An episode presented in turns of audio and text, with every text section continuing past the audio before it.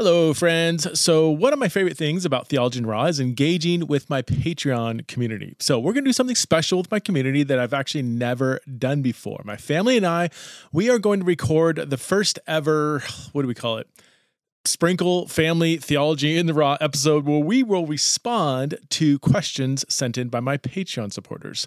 I'm actually kind of nervous about this episode because I've been encouraging my wife and kids to be super honest with whatever question comes in. And I'm honestly a little scared about what they're going to say. So um, we're going to do it. It's scheduled. We're going to roll the dice with this one. And we're going to release this bonus episode exclusively to the Theology in Raw Patreon community in early December. If you want access to this crazy episode, then you need to first join the Patreon community at patreon.com forward slash theology in the raw. And joining Patreon not only helps support the theology in the raw ministry, but it also gets you access to all kinds of premium content, um, monthly Zoom chats, special written content, monthly bonus Q&A episodes, and much, much more. Again, that's patreon.com forward slash theology in the raw. I will see you there. Hey, friends, welcome back to another episode of Theology in Raw. My guest today is Scott Harrison, who is the founder and CEO of Charity Water, an organization aimed at bringing clean water to every person on the planet. He's also the author of the New York Times bestselling book, Thirst a story of redemption, compassion, and a mission to bring clean water to the world. Scott's got an amazing story. I know a lot of you probably already know who he is. Uh, maybe you're familiar with Charity Water. It's an incredible, incredible organization. He's got a pretty amazing story, which he tells in this podcast conversation. So please welcome to the show for the first time, the one and only Scott Harrison.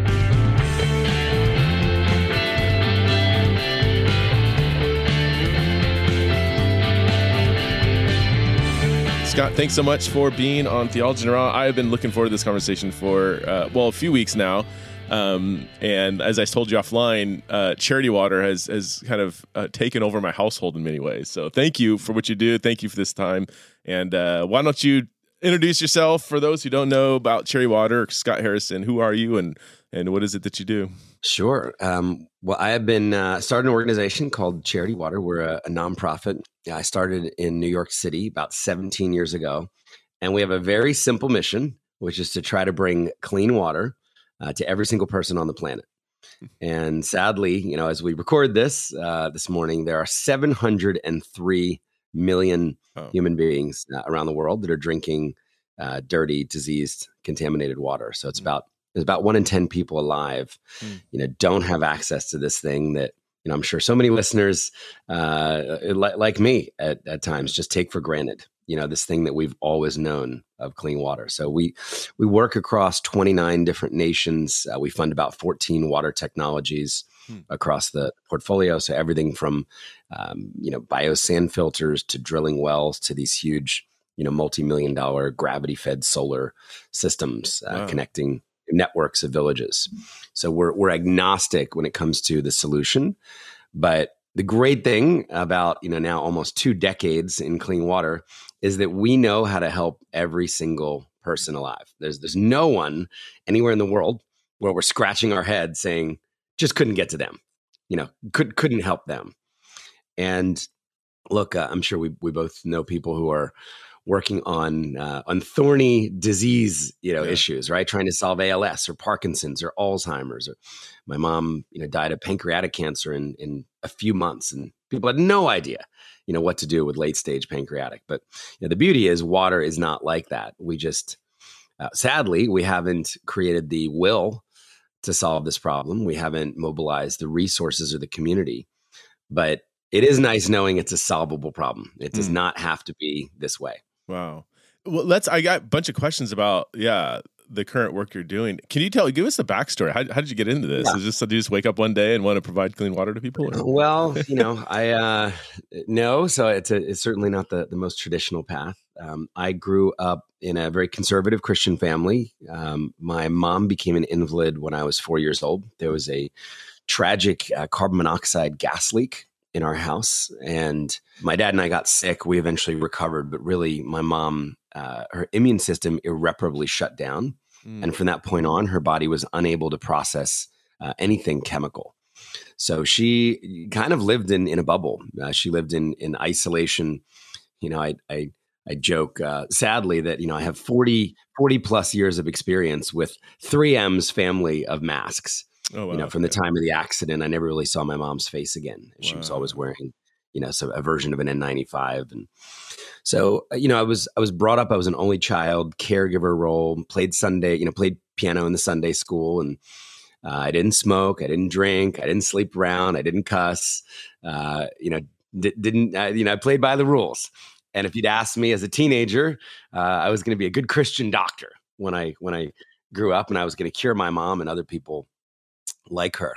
Well, uh, it didn't work out that way. Uh, and at 18, you know, I took a pretty big detour and really lived out uh, the the you know, classic cliche uh, prodigal son story. You know, woke up one day and said, "Now it's my turn.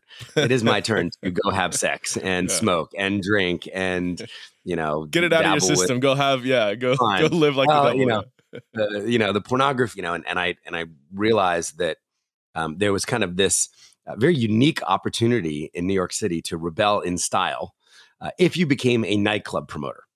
So, you know, you can imagine to the horror of my group and, you know, the, the little old ladies uh, who'd been praying for, you know, for, for Scott Harrison.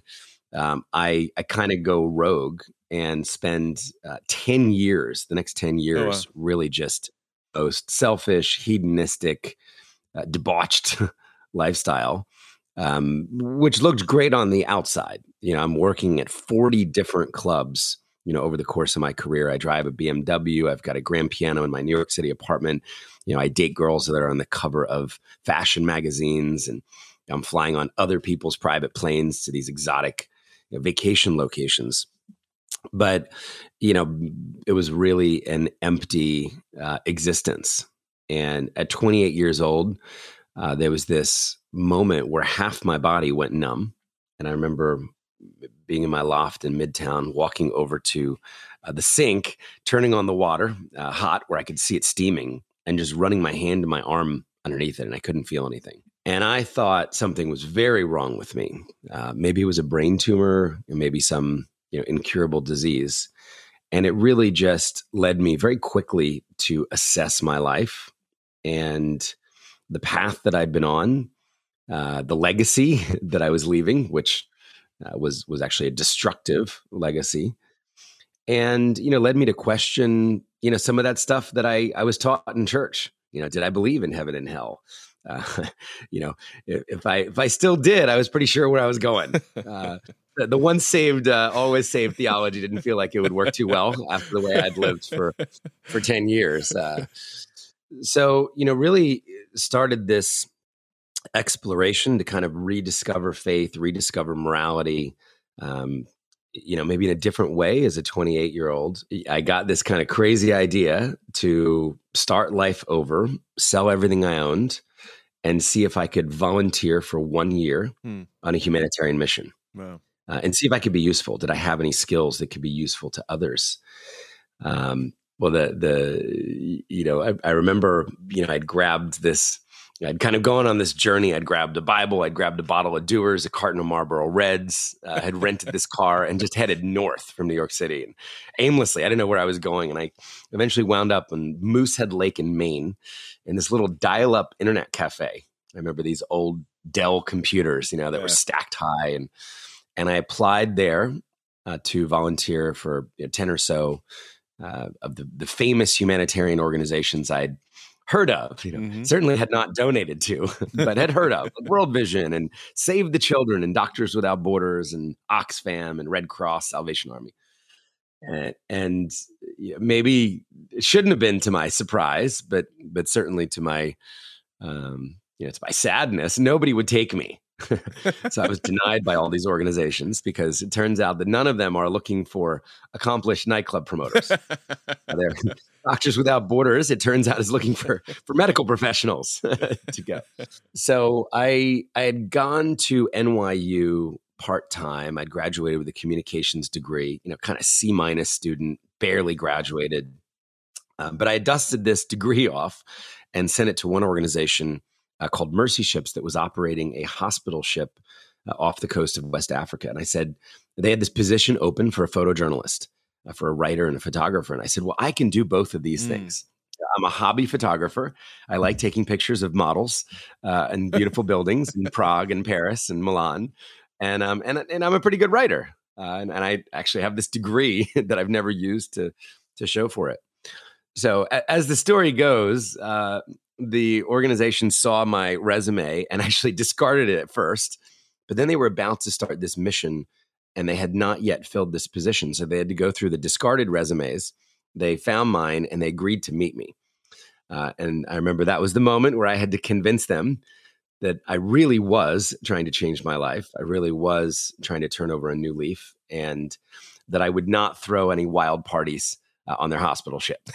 Uh, or, or corrupt any of the young nurses, and and I successfully was able to convince them that uh, that that I would not do any of these things. And you know, in a very very short time, my life changed so radically as I um, had this moment where I was going to surrender my passport, walk up the gangway uh, onto this 522 foot hospital ship with 350 volunteer crew and really sail away to a new life, mm. uh, a, completely different life. And I remember going out with a bang that night. I, I smoked, you know, two or three packs of Marlboro Reds and you know, I got drunk. Like, this is, you know, at least at least I did finish well. but but you know, made made this commitment that I would never touch drugs again. I would never smoke again. Uh, you know, I would never look at another pornographic image again. You know, I really wanted to kind of clean up my life and see where this might take me. And you know, there was something nice about being on a ship with a bunch of humanitarians where none of that stuff was cool anyway. Yeah. Yeah. It's not like doctors are smoking 40 cigarettes a day, right? so that really started this amazing journey uh, in West Africa, uh, where we were going to a country called Liberia, which at the time I'd never even heard of. Uh, I couldn't have found it on a map, uh, but it was this uh, post war environment where uh, a brutal civil war of 14 years had just ended. Uh, the warlord Charles Taylor had fled, and there was no electricity, no running water, no sewage, no mail system in the country. And most importantly, in our context, there was one doctor for every 50,000 people living oh, there. Word. Wow. Here in America, we have a doctor for every a couple hundred of us so the the work was was really needed that these doctors were providing. And i was just going to be responsible for documenting everything that happened on and off the ship um, for the medical library and all the patients that would come through surgery. And uh, it, it was it was an amazing kind of new beginning for me. Is that when you saw the issue of clean water as well? Was that did, it, did that come right away or did that come kind of down the road? Yeah well during the first year i mean I, I remember there was this really cathartic moment for me. It was my third day in West Africa. And before the ship had brought, um, you know, this this huge, before the ship came into the port, a small advance team had flyered the country advertising the coming of the doctors. Hmm. And they posted these these banners that said, if you have a facial tumor, if you have a cleft lip or a cleft palate, if you uh, have been burned by rebel soldiers during the war and you need facial reconstruction or body reconstruction, um, if you have flesh eating disease, I mean, stuff that I'd never even heard of, mm. you know, turn up on this day and our doctors will triage you um, and, and, you know, will help as many people as possible.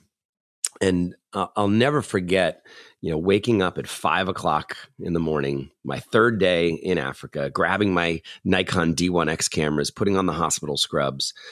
And I'd, I'd learned that we had 1,500 available surgery slips to hand out. Uh, and I remember just thinking, you know, are there 1,500 sick people with these bizarre conditions? I mean, 1,500 people with tumors on their face. I'd learned that the government had given us the soccer stadium in the center of the city to to triage people. And you know, about 5:30 in the morning, you know, our our convoy of Land Rovers snaked through the city and turned up at the stadium, and there were more than 5,000 people oh standing oh in the parking lot. Wow waiting for us to open the doors. And, you know, that hit me really hard. You know, we're going to send 3,000 sick people home mm. with no chance to see a doctor. We don't have enough doctors. We don't have enough resources. So yeah, that was that was a really difficult moment. I, I, I later learned many of these people had walked from neighboring countries. They'd walked for more than a month with their children just in the hope of seeing a doctor or a surgeon. So that first year, um, you know, I really tried to focus on the the hope, and I was documenting all 1,500 people uh, as they came through the surgery process, and just watching lives completely transformed, Mm. and watching these doctors save lives. And I, when the year ended, I, I wasn't sure what was next, so I just signed up for a second year, and that's really where I I got off of the ship, you know, out of the city and into the rural areas, and I saw the water problem for the first time with my own eyes. Mm. I remember just watching children drink from, you know, green, viscous, algae filled swamps. You know, just kind of saying to myself, well, no wonder everybody's sick. I mean, you know, if the most basic need for health is not met and, and people are poisoning themselves with dirty water, no wonder we have 5,000 people uh, gathered outside a, a soccer stadium. And I kind of learned two, two things half the country was actually drinking unsafe water and didn't have access to sanitation. And according to the World Health Organization, half the disease was Mm. because people were drinking dirty water and didn't have access to sanitation. So for me, it was it was uncovering, you know, the question kind of behind the question Yeah. of why are all these people sick? Well, well, it's because they don't have the most basic need met. And I remember showing my photos to Dr. Gary Parker, who was the chief medical officer for more than 20 years on the ship. And he just kind of simply challenged me to go out and do something about it. You know, you've seen this, it seems like you're passionate. Why don't you go and try to bring clean water to everybody on earth? and you know, I was 30 at the time, so I was like, okay, I'll try and do this. that. I mean, if he told me to jump off a bridge, I might have. I mean, he was kind of the the, the highly venerated, esteemed, um, you know, moral compass of the ship. And uh, it was really that simple. At the end of the second tour, I came back to Manhattan. I was completely broke, so I started living on a closet floor of a friend's apartment for free rent. And I was telling everybody uh, I'm going to go on a mission to bring clean and safe drinking water to everybody on Earth and help as many people before I die. wow. That was that moment was 17 years ago. So what would the next? How do you start an organ? I mean, your organization's massive. Like, how, what, what what were the early days? What did that look like? I mean, um, Well, I think I had the advantage of not knowing anything about how to start a charity um, or run a charity. Uh, people don't believe this, but I actually bought nonprofits for dummies. You know, one of the yellow dummy books. like actually, there's an I actually, but there is a nonprofits for dummies book. In fact, I, I continue to recommend this to others. I mean, it's a great. You know, yeah, you know, I, I had the advantage of knowing everyday people who went to nightclubs or worked at Chase Bank or Sephora or you know MTV VH1 at the time. You know, they were in the the entertainment business Yeah. in some way. And as I as I talked to people about what I'd seen, because I I had been emailing my whole club list that I had amassed over ten years, all of my photos and stories from from Africa. So, you know, there were definitely some unsubscribes uh, in the beginning, but you know, people were following this journey and they were really interested yeah. in the the transformative work these doctors were doing in Africa. So I came back with a little bit of credibility, you know, having been there for two years and having you know told these stories through photos and video and um, and, and through words. So people thought the mission of getting people clean water was a noble idea, Mhm. but I realized so many of them were cynical and skeptical about giving money to charities. Uh, and everybody seemed to have some sort of horror story they could pull out of their back pocket of charity gone wrong. You know, a charity that embezzled the money or, you know, was was nepotistic and, you know, had hired cousins and aunts and, you know, uncles far removed and put them all on the payroll. And as I kind of probed this, you know, I learned well two things. 70% of Americans polled by uh, NYU actually uh, found uh, they found 70% of Americans believe charities waste their money. wow. So that's that's surprising to people. I mean, Americans are known as unbelievably generous, right? As we Mhm. compare American giving to other nations. But seven out of 10 people think charities are not good stewards of those dollars. 42% of people that were polled by USA Today said, you know, we just don't trust charities. So I thought, you know, maybe there is a way to, you know, and, again, nobody was using the word disrupt 20 years ago, but, you know, maybe there's a way to do something different, to reinvent or reimagine the way a charity could be structured, the way it could act and behave and report back to its its donor community um, on on impact. And I really just had a couple simple ideas at the beginning. The first was, what if I could tell the public that hundred percent of whatever they might give to help people get clean water yeah. would go directly to those people, to the field, um, that the that they would pay no overhead um, no staff salaries, no office rent, no toner for the Epson copy machine, uh, no flights to the field.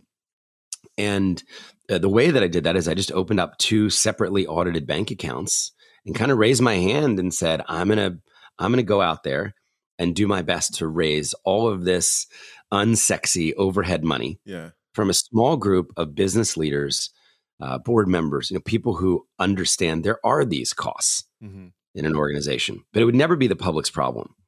So that turned out to be incredibly differentiating. Uh, and, you know, the reason why for many years people told us they were giving, sometimes even giving their first charitable gift, was this 100% model, yeah. um, which, which we still today, 17 years later, have two separately audited bank accounts.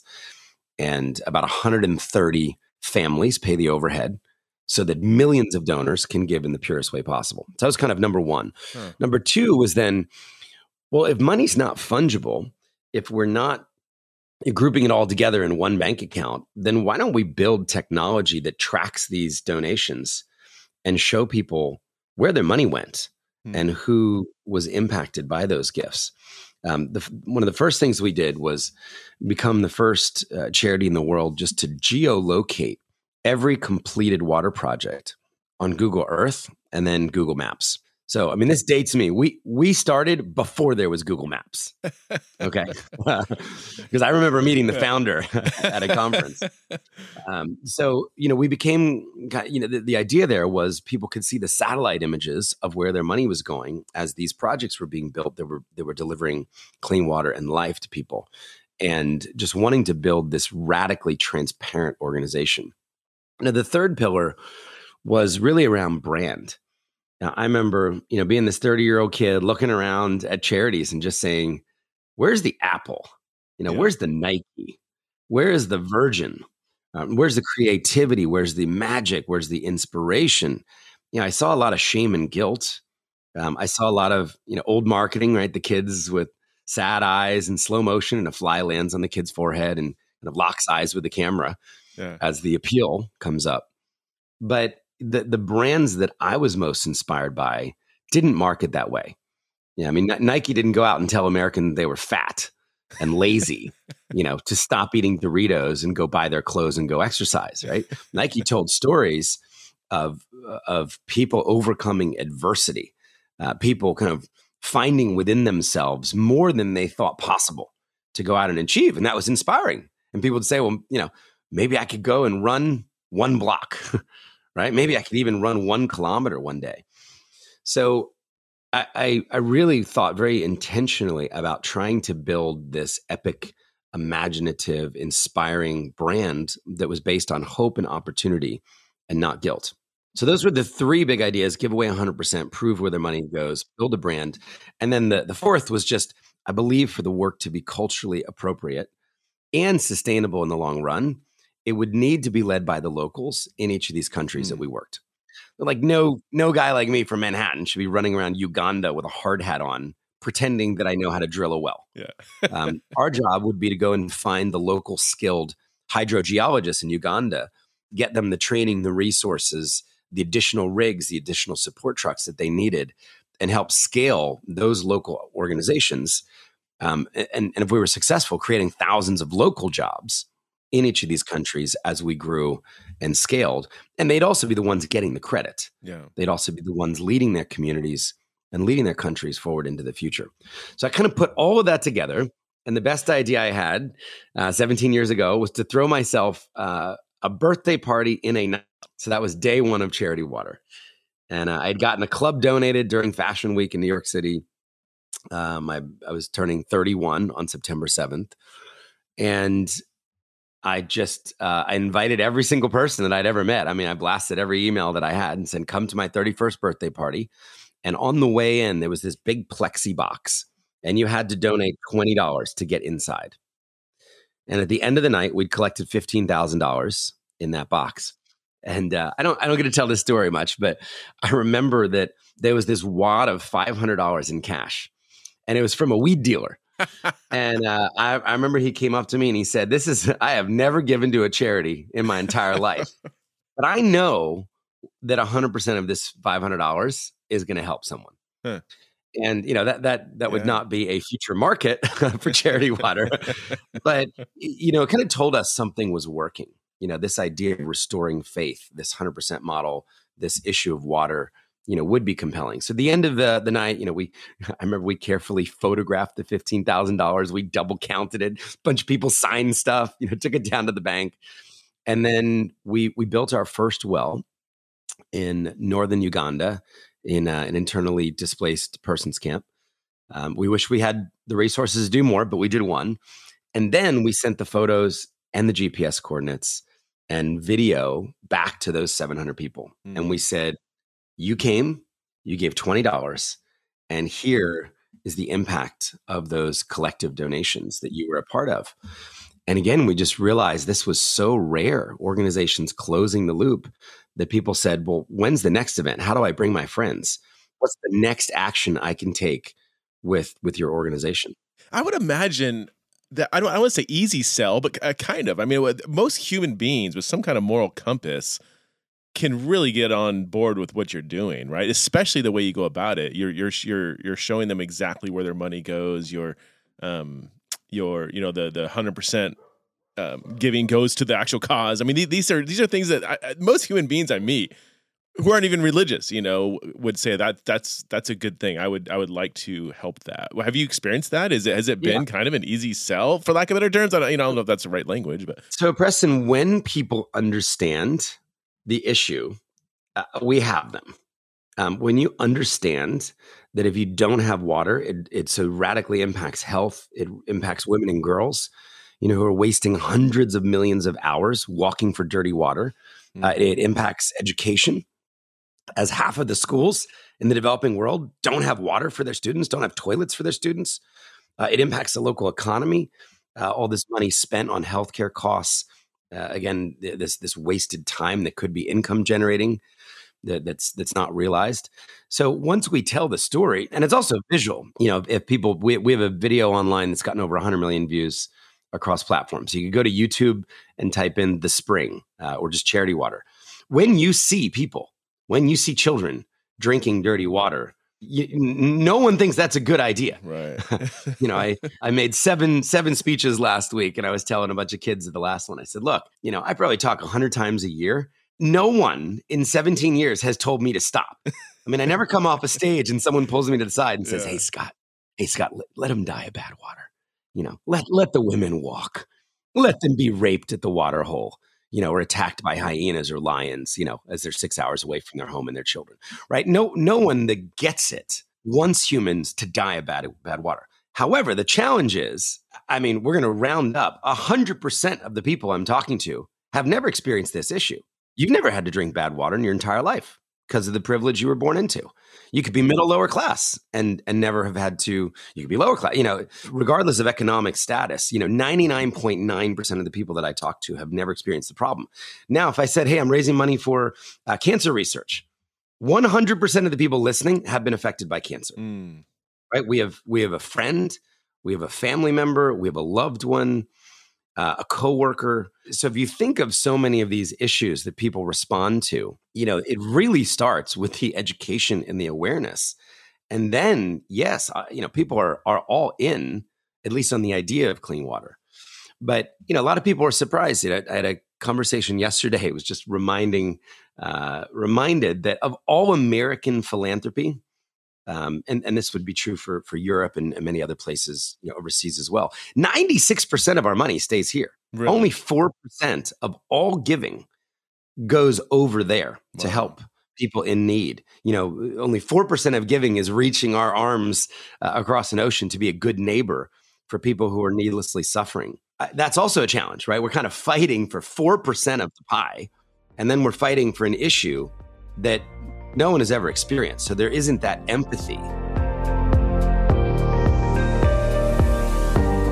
Exiles in Babylon 2024. That's right, folks, we're doing it again. Our third annual Exiles in Babylon conference will be held on April 18th through the 20th, uh, 2024, here in Boise, Idaho. And this one is going to be an absolute barn burner, as we say here in Idaho. The topics we're going to discuss are uh, deconstruction and the church. And we're going to actually hear from people who have deconstructed and others who maybe should have deconstructed but didn't. We're also going to discuss women, power, and abuse in the church, which is obviously a huge issue that we absolutely need to discuss.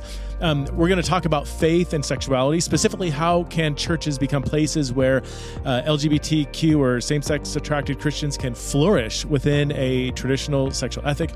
Lastly, we're going to discuss, can't believe we're doing this one, we're going to discuss politics. That's right. Politics and the church, where we're going to have uh, various speakers present. We're going to have a right leaning Christian, a left leaning Christian, and a I don't know, what do you call them? A nonpartisan or Anabaptistish Christian share their perspectives, um, share their perspective, and we're, we're going to put them all in conversation with each other. And of course, we're going to have Evan Wickham and Tanika Wyatt uh, leading us in worship throughout the weekend. I really, really, really want to mix it up this year. We're going to hear from leading thinkers in each of these areas. We're going to um, we're going to be having different viewpoints in conversation with each other. It's going to be honest, it's going to be raw, and you're not going to want to miss out. I really think this one's going to fill up quickly. So if you want to attend in person, Boise, Idaho, April 18th through the 20th. Register very, very soon. Just go to theologyintheraw.com. That's theologyintheraw.com. I really hope to see you there. I'm surprised with with such a basic human necessity and how it's led to so many problems, as you explain, even even economically. I mean, if you yeah, if you if you if you follow the the the trail of where how dirty water affects an entire society on so many levels. How is Why it, haven't we solved this yet? Right? yeah, I mean, has, have there been attempts to just they just haven't been as intentional or or um, clear, or maybe they're, they're, maybe maybe they were one of these corrupt charities or whatever that went under. Like, who have have yeah. people not tried to address this problem? Um, I mean, obviously the answer is yes, but how hasn't it? Yeah, well, a couple of things. I mean, we, we've made a lot of progress. So when I started, there were 1.2 billion people without water. Billion. So as shocking as that is, yeah, one in six people alive were drinking bad water 17 years ago. So now we're at one in 10. So we've grown global population and we reduced the number by 500 million or so. Wow. I will say a, a large part of that progress was in urban urban environments, so cities and towns. And now 82% of the people without water on earth live in rural communities. Okay. So it, it, gets much harder, but we have made a lot of progress. You know, I think sometimes people say, "Oh, well, you know, we've been dumping all this money into Africa and India and you know these these countries in Southeast Asia." You, you know, we can show on almost any metric the massive reduction in extreme poverty. Mm, yeah. So it, it is working. Now, is it enough? no it's a fraction of really what's needed to take us all the way there. I mean, so so as shocking as 700 million people without water is, I mean, this is this is twice the population of America. You think of every single America, then double it. You know, that's the amount of people globally that are living without their most basic need met.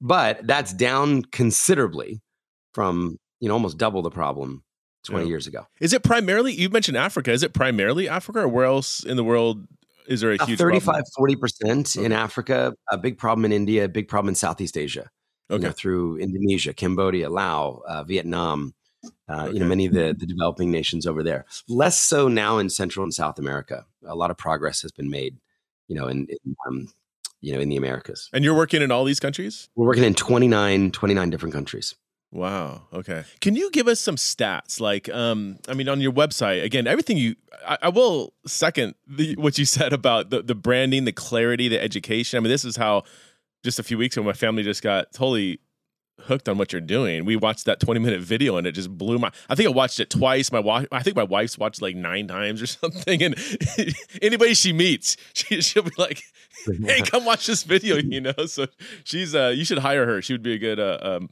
advocate. Um so how so since you started, you said is it your organization alone or just in general? It's gone from 1.2 in general, billion in general. To, so okay Yep. So in general, so you know this this would be governments investing in water themselves. Um, you know that's another question I get a lot. Is like, well, what are the governments doing? Well, they are investing in in water infrastructure. Yeah. The problem is, you know, many of these countries, the GDP is is so it's a fraction of what people might expect, or a fraction of what's needed to meet the resources. There's one country we work in, you know, millions and millions of people there. Their entire country budget is less than New York City's school district budget in Manhattan. You know, so you've got a you've got a country that says, well, we need to take this money and we need to do roads and we need to do power and we need to do healthcare and we need to do education. I will say, I was I, I got to take my my young kids to Uganda for the first time uh, earlier uh, this year, and we landed in Entebbe, and I've probably been there ten times or so uh, in in Uganda. But it was really encouraging to see a big banner saying, you know, Ugandan water coverage is now at 67%. Thanks for paying your taxes. Uh, huh. So to see, you know, governments both eh, talk about how far they have to go because, you know, 33% uh, is an enormous amount of people without clean water living in Uganda. But there there has been more of a concerted effort to to use, you know, either international dollars like ours uh, to accelerate work and to allocate more dollars to water. Okay. Um, so yeah, we've helped uh, 17.4 million people. It's about a thousand Madison Square Gardens full of people. Yeah, you know, so it's it's certainly you know an, an impact. If we put that against 700, you know, our what we've done against the current problem is about 140th, two and a half percent. I will say, you know, we're we're the largest water charity in America by you know almost three x. So it's an underfunded sector. Mm. Um, we we want everybody to grow. We want more people to raise their hand and say, you know, I'm interested in education. I'm interested in health. I'm interested in empowering women and girls. I can do all those things by water, because water sits underneath so many of the world's problems, so many of the human problems. So I think we we want not just you know charity water's community to grow, but really the the movement for water to grow. I'll also say, you know, we don't have that billionaire philanthropist. You know, we don't have the Gates. you know, he was an advocate for vaccines, right? And yeah. and um, and then later sanitation. You know, we don't have the Bloomberg. I mean, you know, Elon would be great. I mean, he's looking for water 142 million miles away on Mars. You know, it's like that's cool. Uh, I think interplanetary life is cool, but you know, as you look down, like what if, what if we gave Earth clean water? You know, wouldn't that wouldn't that be a nice thing to do? So I, I think we also are just missing that the, the, corporation, the the philanthropist that's raising their hand and saying, I- "I'm going to go and get this done." You know, until that, we've tried to amass millions of people like your wife and the people in her small group to say everyday people can contribute $40 a month to a problem like that. I, every I, month know that one person gets clean water. I like that better though, because uh, I, I, run I, I help run a nonprofit as well, and, and you know we we we navigate the kind of the the small number of bigger donors and the massive number of smaller yeah. donors and everything. But that that and, and, both are needed. But uh, there's something sweet I think about the I mean, massive I'm, I'm both number. ends, right? Yeah. You know, both ends. I'd, I'd like to see you know massive capital going to this this problem, you know, from a from a Bezos or a Gates or you know Bloomberg or a, um, and you know alongside this army of people because it's it actually is going to take both. Um, I I'm like you, I get way more excited about uh, you know an 89 year old lady that told me she saw the video online and she's giving ten dollars a month off of her pension, and she knows that every four months one person is getting clean water because of her ten dollar month giving. I, that's that's way more exciting uh, for me as well. Her check that comes in the mail, together, yeah. You know, or the kid that sends in eight dollars and thirteen cents of lemonade money. Yeah. You know, in like actual cash in an envelope to the office. You know, and she's drawn a picture of a well in Africa and says, you know, I want people to stop dying of bad water. I mean, that's the stuff that that inspires us and and and really keeps us kind of animated. Yeah, you know, solving this really big problem. I bet the DeVosses could get excited about this. You haven't no DeVos money. They're they're believers. They love this kind of stuff. Yeah, um, they've they've contributed oh, okay. over these. It's yeah. interesting. Some of their kids have really oh, yeah, uh, have gotten involved.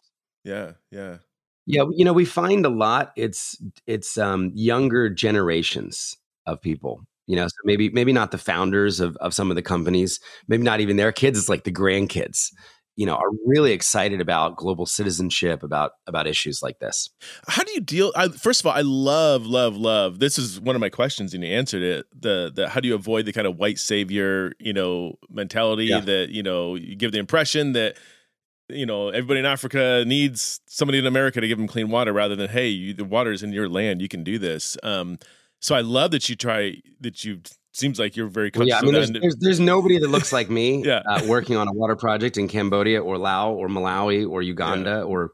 Yeah, I love no that. How how have you? So people, the other missionaries I know that have the same kind of perspective, they said, you know, the challenge is you deal, you do have to, especially in poorer countries, you, there's a lot of corruption, you know, and so it, it can be really tricky as you try to empower local leaders or whatever you know to, to make sure you're empowering the right ones. Have you ran into that issue? And how do you how do you deal with that? Like avoiding you know working with a corrupt organization that seems like they're sure. you know great at the beginning or? Well we you know we now have 17 years of experience i'll put it that way. And we have a team of of people both internal and external audit uh, audit functions.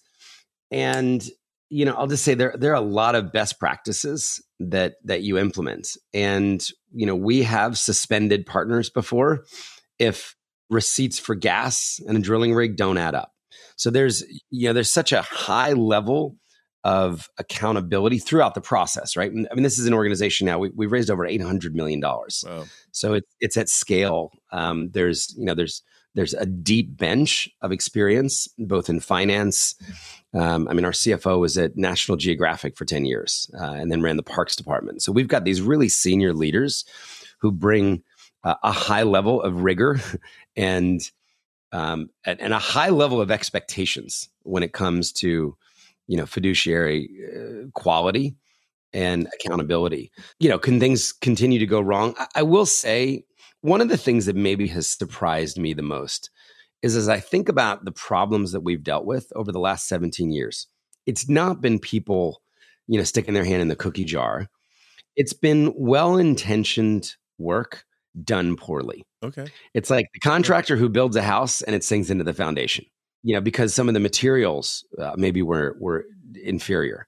Okay. You know, it's pipes coming in from the Emirates, let's say, and it's a bad batch of pipes that crack and the wells leak um, and need to be kind of you know rehabilitated. Mm-hmm. Um, it's naturally occurring iron in the groundwater in parts of Uganda, which would rot out pipes that would need to then be replaced out with you know with a different material that's impervious to that. So, you know, if I think about the biggest challenges that okay. we face, it's around sustainability. It's around um, sometimes the education. You know, sometimes the the software around the the the hardware. You know, the well cost making sure that the water committee is set up and is properly running the water point is keeping it clean is is collecting enough money to pay for that ongoing maintenance you know uh, i mentioned 14 technologies we just talk about one because people are familiar with drilling wells a well is like a car I mean, your car needs maintenance. It needs an oil change. Hmm. Uh, it's going to need brake pads at some point. You know, maybe the catalytic converter, and you need to have money for these repairs over time. So a huge amount of time, resources, uh, money goes into the training and equipping again of the local leaders.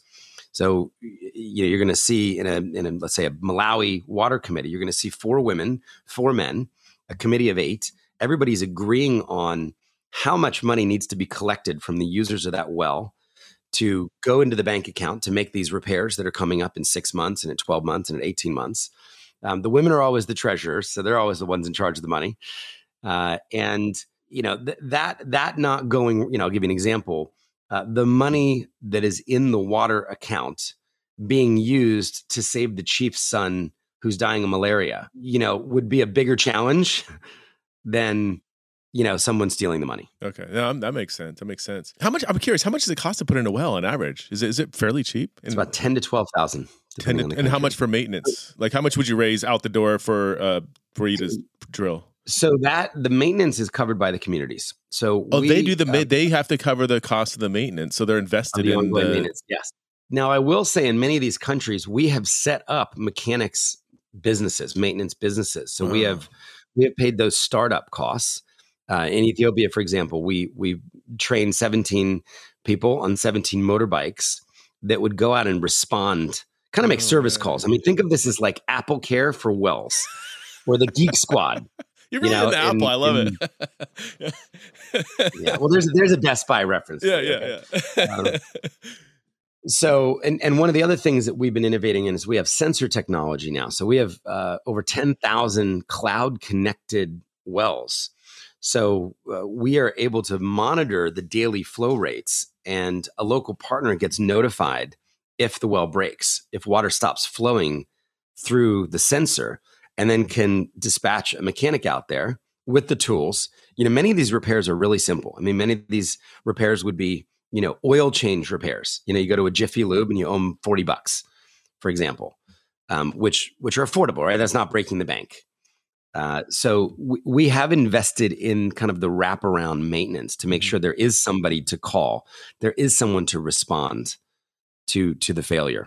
But the actual costs, when it, when it works well, I'll say, are are incurred by the community. And, and can you put, uh, if this might be a dumb question, can you put a well basically anywhere, or are there certain parts of the country of Africa Yeah. or wherever that it's like, oh, well, well's not going to work. We need another method here because you you talked about Well- other ways of getting clean Yeah. water.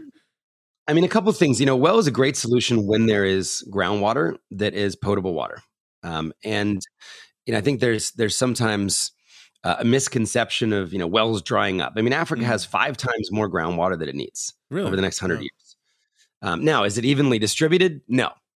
Uh, is it all in the right places? No.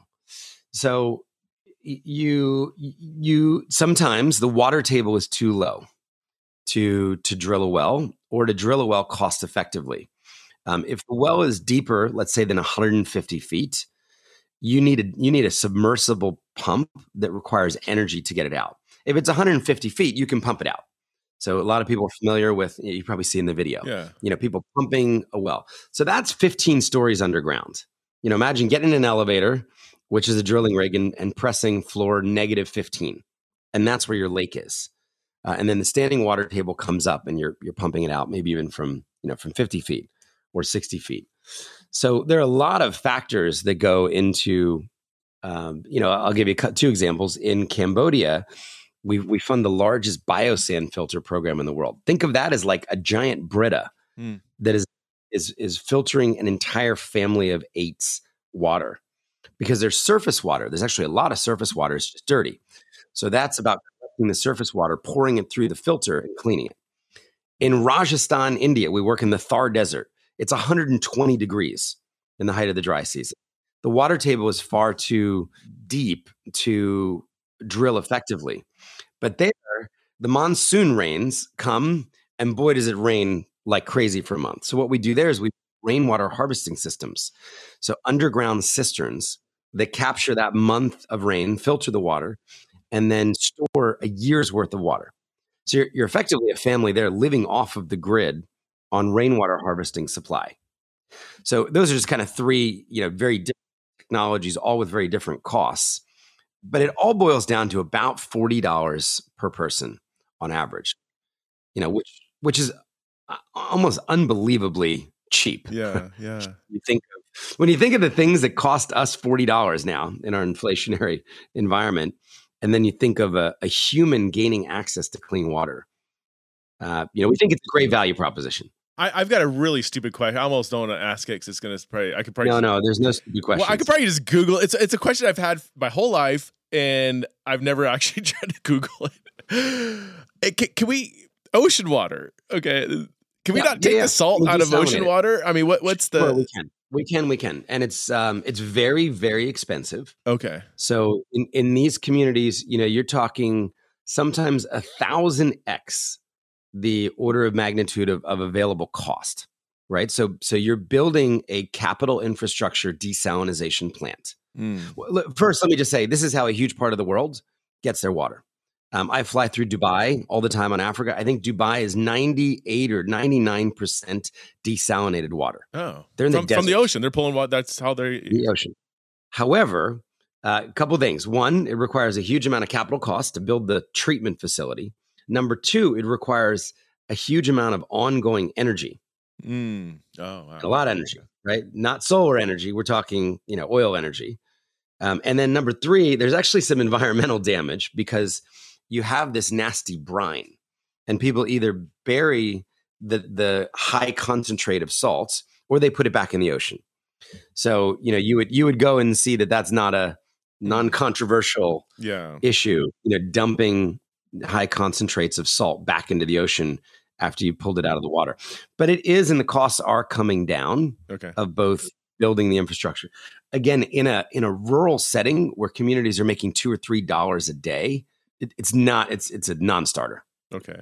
Could you just if you could you just boil it? I mean, like you would any other kind of contaminated water, whatever. And obviously, you can't. That's inefficient. But I mean, You if- absolutely can, and, and some communities will boil it. You know that doesn't stop the walk. So that doesn't stop the fact that that water source might be six hours from your house, uh, round trip, right? Three hours out, three hours back. Um, it also people are using cow dung in many of these communities. Mm, which burn, burns at a really low temperature. Firewood is really precious. Uh, charcoal is very expensive. You know, there are laws against deforestation in so many of these countries. So the the firewood is is not as available as you. Well, I mean, yeah, think about it. I, I don't know. I, yeah. if I go to the Publix, that little bundle of wood is like eight ninety nine. it's like seven logs for the back door fire pit. You know, so so even just think of how how kind of expensive that is. So imagine, you know, building that fire at nine dollars a day to go boil, you know, a giant pot of pasta water. It does work if they have the money and if they have the time to to invest in that and to buy the charcoal. I was I was telling you offline. Um, we we've got several friends from from Central Africa here, and they they saw uh, my wife showed them the video and everything, and um, they were like, "Yeah, I used literally Yeah, was yeah. Eight, eight years old, and I used to walk two hours a day, and all of them had they were actually had clean water they're going to, but it was still." You know, a good chunk of their day, and yeah, it's all always the girls, um, and oftentimes that affects education and everything. So, so now they're actually giving to charity water largely because they're Oh, like, um, this was my life and i i i didn't know that this could be you know solved like this. I'm, I'm curious so you meant um it, you're you're a believer but your organization is not a it's not a christian organization. Did, was that a decision or tell us about how, how you um because that, that's a big decision Well, to make early on I kind of joked that when I started, I didn't know any Christians. that's true I mean, I was in New York City uh, with 10 years of nightclub experience. I mean, I'd met, I'd met some Christians on this hospital ship in Africa, but yeah, I didn't know any in New York City. Um, so, you know, I joked that I, I couldn't have even started a Christian organization or, or a religious organization if I wanted to. Um, no, it, um, it, it was intentional. Um, you know, I am I'm animated by my personal faith, and uh, I, I also just realized, you know, a huge, huge part of the world would never do what I do on a Sunday. Uh, you know, a huge part of our Yeah. potential donors who could stand for humans getting clean water would think I'm praying to an imaginary, fictitious God. Right. And, you know, why should they have to believe what I believe or, you know, worship the way that I worship um, to, you know, engage in something that is so universally good? You know, and I, I, I kind of get to live out my, you know, very simple theology every Yeah. day in that I don't think the God that I believe in wants anyone to drink dirty water. Right. You know, I, I- don't think uh, in, in heaven, like any woman is walking seven hours a day to a swamp, uh, risking her life, you know, at, at risk of, of attack or rape or, you know, or injury. So, you know, it's been so fun to involve all people in that. Um, you know, our, our biggest donors, you know, have been atheists and agnostics. really your biggest ones our biggest ones. That said, we have you know tens of millions of dollars of support coming from church communities, from faith communities in in the South. Um, we have synagogues that have been you know devout sub- supporters of clean water. You know, I was telling you earlier we had uh, Muslim school kids uh, in the Middle East sent in sixty five thousand dollars during Ramadan that they had collected for clean water.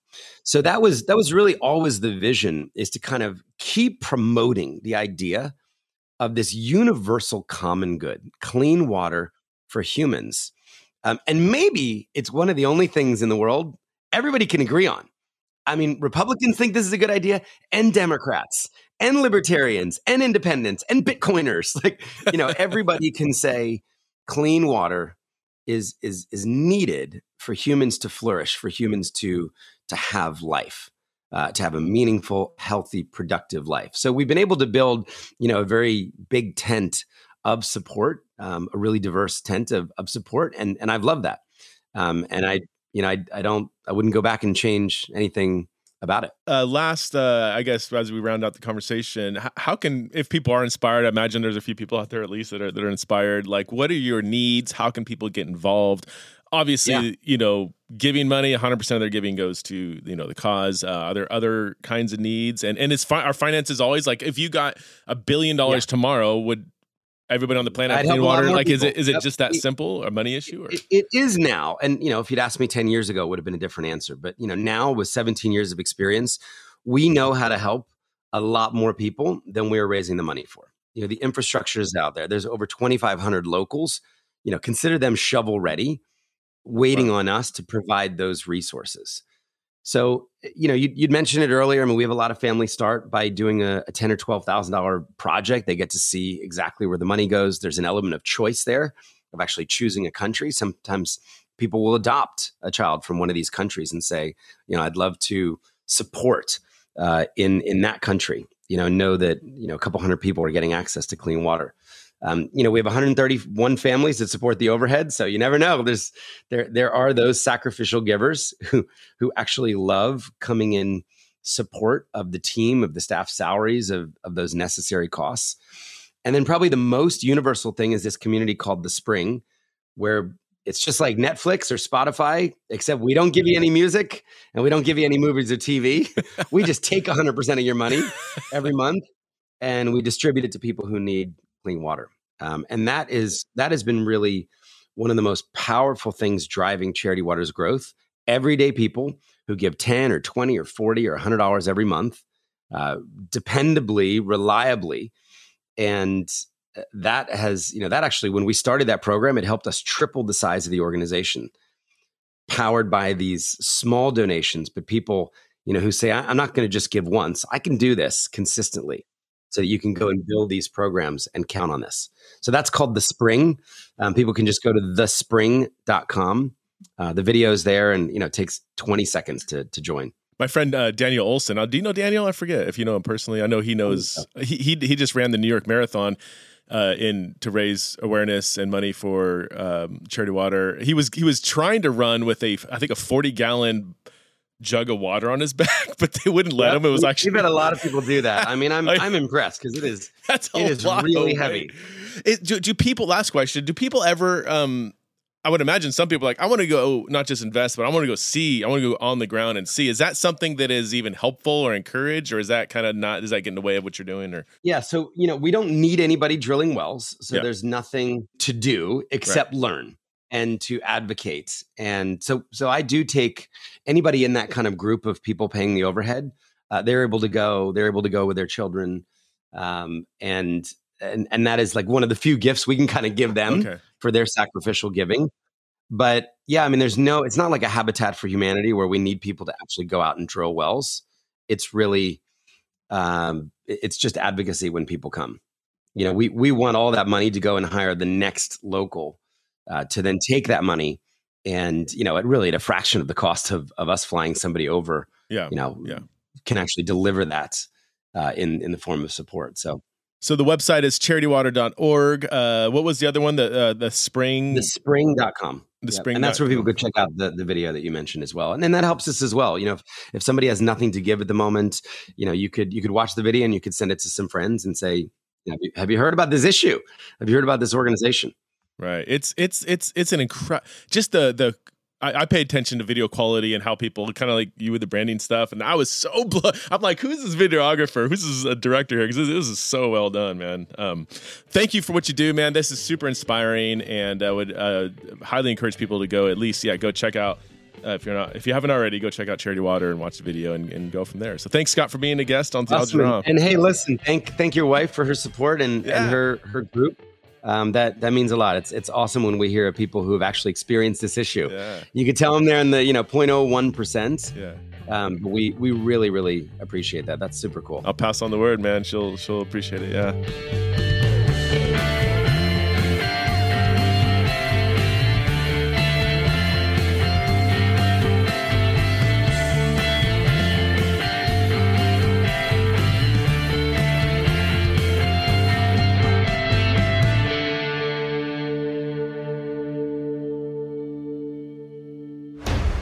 Show is part of the Converge Podcast Network.